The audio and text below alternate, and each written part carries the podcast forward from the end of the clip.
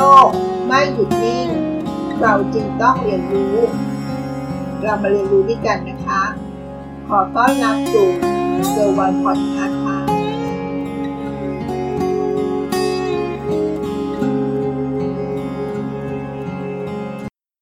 เมื่อเกิดปัญหาขึ้น สิ่งที่เรามักจะต้องถามตัวเอง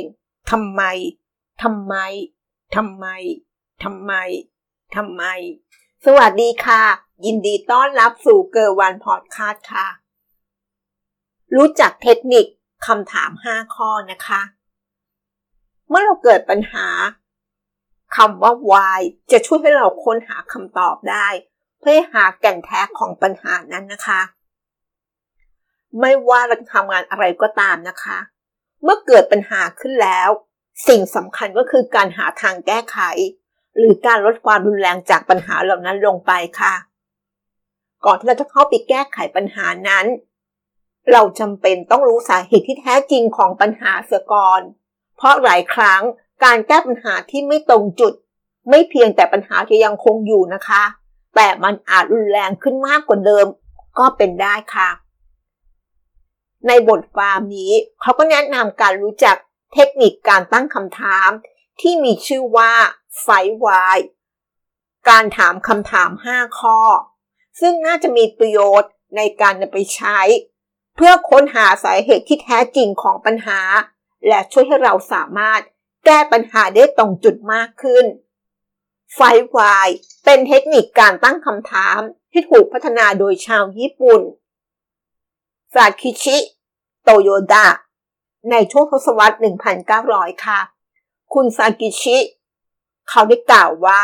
เมื่อเกิดปัญหาอะไรก็ตามขึ้นมานะคะ ให้พยายามตั้งคำถามว่าทำไม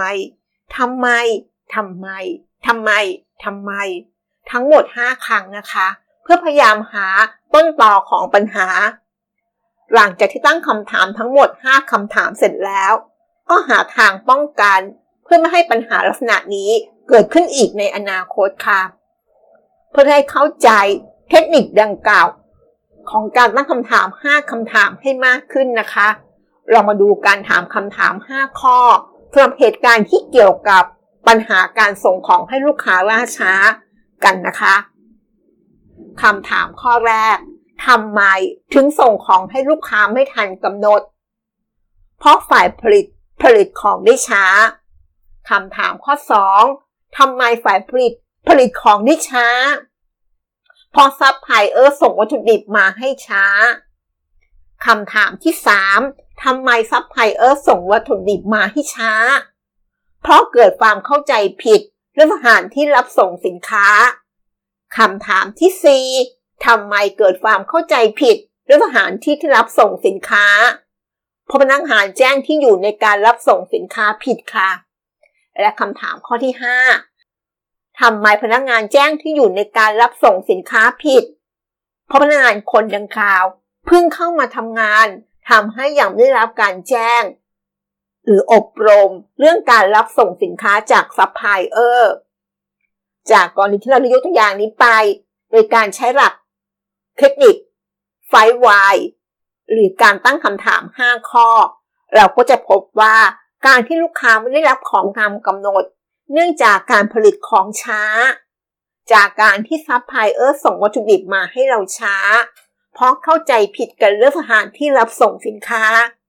ดังนั้นบริษัทจึงจำเป็นต้องทำการฝึกอบรมพนักงาน ผู้ทำหน้าที่ติดต่อกับซัพพลายเออร์เพื่อให้แน่ใจว่าจะไม่เกิดปัญหาดังกล่าว ในอนาคตอีก เรามาดูอีกตัวอย่างหนึ่งนะคะ อีกสักเหตุการณ์หนึ่งเกี่ยวกับการที่นักศึกษาคนหนึ่งสอบไม่ผ่านคำถามข้อที่หนึ่ง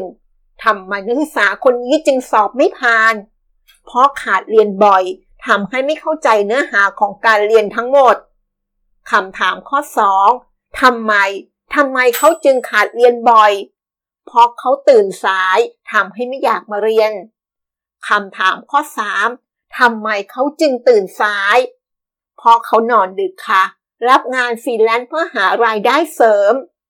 คำถามข้อ C ทำไมเขาต้องรับงานฟรีแลนซ์เพื่อหารายได้เสริมด้วยล่ะ เพราะเงินไม่ค่อยพอใช้จ่ายในชีวิตประจำวันค่ะ และคำถามข้อ 5ทำไมเงินของเขาไม่ค่อยพอใช้จ่ายในชีวิตประจำวันล่ะ เพราะมักใช้จ่ายสุรุ่ยสุร่ายไม่ค่อยประหยัด นี่คืออีกตัวอย่างหนึ่งในการใช้หลักการเทคนิค Five Why การตั้งคำถาม 5 ข้อ เราก็จะพบว่าการที่นักศึกษาคนนี้สอบไม่ผ่าน เพราะว่าเขาขาดเรียนบ่อย เพราะเขาตื่นสายทำให้ไม่อยากเข้าห้องเรียนค่ะ และสาเหตุที่เขาตื่นสายก็เกิดมาจากการนอนดึก เพราะเขารับงานฟรีแลนซ์เพื่อหารายได้เสริม หลังจากที่เงินเขาไม่ค่อยพอใช้ เนื่องจากเขามีนิสัยการใช้จ่ายสุรุ่ยสุร่ายไม่ค่อยประหยัดค่ะ ดังนั้นในกรณีนี้นักศึกษาคนนี้ต้องแก้ปัญหาที่ต้นเหตุที่เกิดจากนิสัยการใช้จ่าย เพื่อให้มีเงินเหลือเพียงพอ และไม่ต้องไปรับงานเสริม มากระทบกับการเรียนและการสอบค่ะ ในความเป็นจริงนั้น เทคนิคไฟวายสามารถนำไปปรับใช้ โดยไม่จำเป็นต้องยึดติดว่า เราจะต้องตั้งคำถามเพียงแค่ 5คำถามเท่านั้นนะคะ เพราะเราอาจตั้งคำถามเพิ่มเป็น 6คำถาม 7คำถาม 8คำถามก็ได้นะคะ ที่มีคำถามเพิ่มเติมขึ้นมา ก็เพื่อต้องการที่จะค้นหาหรือรู้รู้ต้นเหตุที่แท้จริงของปัญหาว่ามันคืออะไร หรือแม้แต่คำตอบที่ได้ ก็อาจจะมีมากกว่าหนึ่งคำตอบก็เป็นไปได้นะคะ เทคนิคของไฟวายนี้ก็มีข้อควรระวังนะคะ เพราะการถามคำถามจากคำตอบที่ได้ลงไปเรื่อยๆ ลงไปเรื่อยๆ แบบนี้ หากคำตอบที่ได้จากการถามข้างก่อนหน้า ไม่ตรงประเด็นแล้วก็ หรือการตั้งคำถามในแต่ละครั้งทำได้ไม่ดีพอ ก็อาจทำให้เราหลงประเด็นได้ง่ายขึ้น ซึ่งจะต้องส่งผลให้เราเสียเวลาในการตั้งคำถามลงอีกหลายขั้นหลายขั้นทีเดียวนะคะ กว่าจะค้นหาต้นต่อที่แท้จริงได้ เพราะฉะนั้นสิ่งสำคัญอย่างหนึ่งของไฟวายก็คือผู้ตั้งคำถามค่ะ ต้องมีความสามารถในการตั้งคำถามที่ดี เพื่อให้นำไปสู่คำตอบที่ดี และคำตอบที่ชัดเจนได้ค่ะ และปิดท้ายด้วยข้อมูลที่น่าสนใจนะคะ เทคนิคของไฟวายหรือการถามคำถาม 5 ข้อ ได้รับความนิยมอย่างมาก หลังจาก Toyota Motor แบรนด์รถยนต์ชื่อดังของญี่ปุ่นนะคะ ได้นำมาใช้เพื่อปรับปรุงกระบวนการผลิต Toyota Production System หรือย่อว่า TPS ของบริษัทให้มีประสิทธิภาพมากขึ้น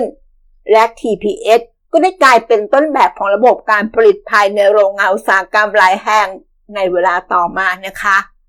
ผู้ก่อตั้งโตโยต้ามอเตอร์ก็ไม่ใช่ใครที่ไหนค่ะ เพราะเป็นคุณคิชิโรโตโยดะ